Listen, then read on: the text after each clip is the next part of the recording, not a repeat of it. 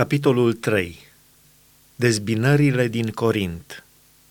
Cât despre mine, fraților, nu v-am putut vorbi ca unor oameni duhovnicești, ci a trebuit să vă vorbesc ca unor oameni lumești, ca unor prunci în Hristos. V-am hrănit cu lapte, nu cu bucate tari, căci nu le puteați suferi. Și nici acum chiar nu le puteți suferi, pentru că tot lumești sunteți. În adevăr, când între voi sunt zavistii, certuri și dezbinări, nu sunteți voi lumești și nu trăiți voi în felul celorlalți oameni? Când unul zice, eu sunt al lui Pavel, și altul, eu sunt al lui Apollo, nu sunteți voi oameni de lume? Cine este Pavel? Și cine este Apollo?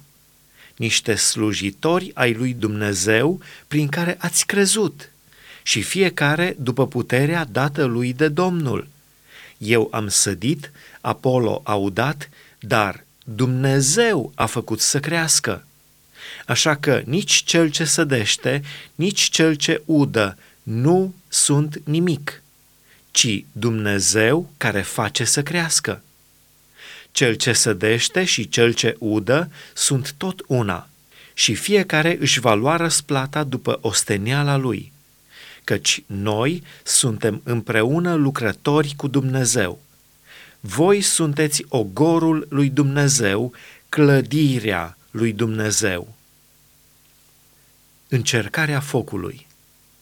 După harul lui Dumnezeu care mi-a fost dat, eu, ca un meșter zidar înțelept, am pus temelia și un altul clădește deasupra.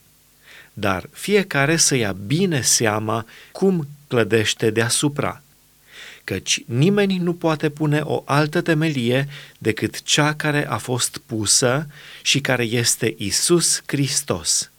Iar dacă clădește cineva pe această temelie aur, argint, pietre scumpe, lemn, fân, trestie, lucrarea fiecăruia va fi dată pe față.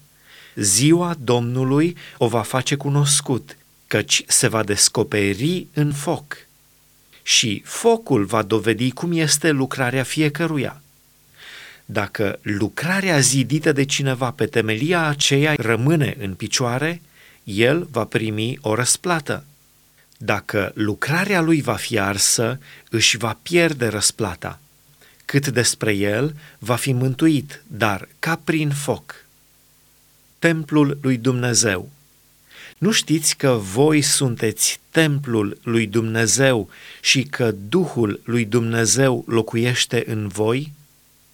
Dacă nimicește cineva templul lui Dumnezeu, pe acela îl va nimici Dumnezeu, căci templul lui Dumnezeu este sfânt și așa sunteți voi. Nimeni să nu se înșele. Dacă cineva dintre voi se crede înțelept în felul veacului acestuia, să se facă nebun ca să ajungă înțelept, căci înțelepciunea lumii acesteia este o nebunie înaintea lui Dumnezeu. De aceea este scris, El prinde pe cei înțelepți în viclenia lor. Și iarăși, Domnul cunoaște gândurile celor înțelepți, știe că sunt deșarte. Nimeni să nu se fălească dar cu oameni, căci toate lucrurile sunt ale voastre, fie Pavel, fie Apollo, fie Chifa, fie lumea, fie viața, fie moartea, fie lucrurile de acum, fie cele viitoare, toate sunt ale voastre și voi sunteți ai lui Hristos, iar Hristos este al lui Dumnezeu.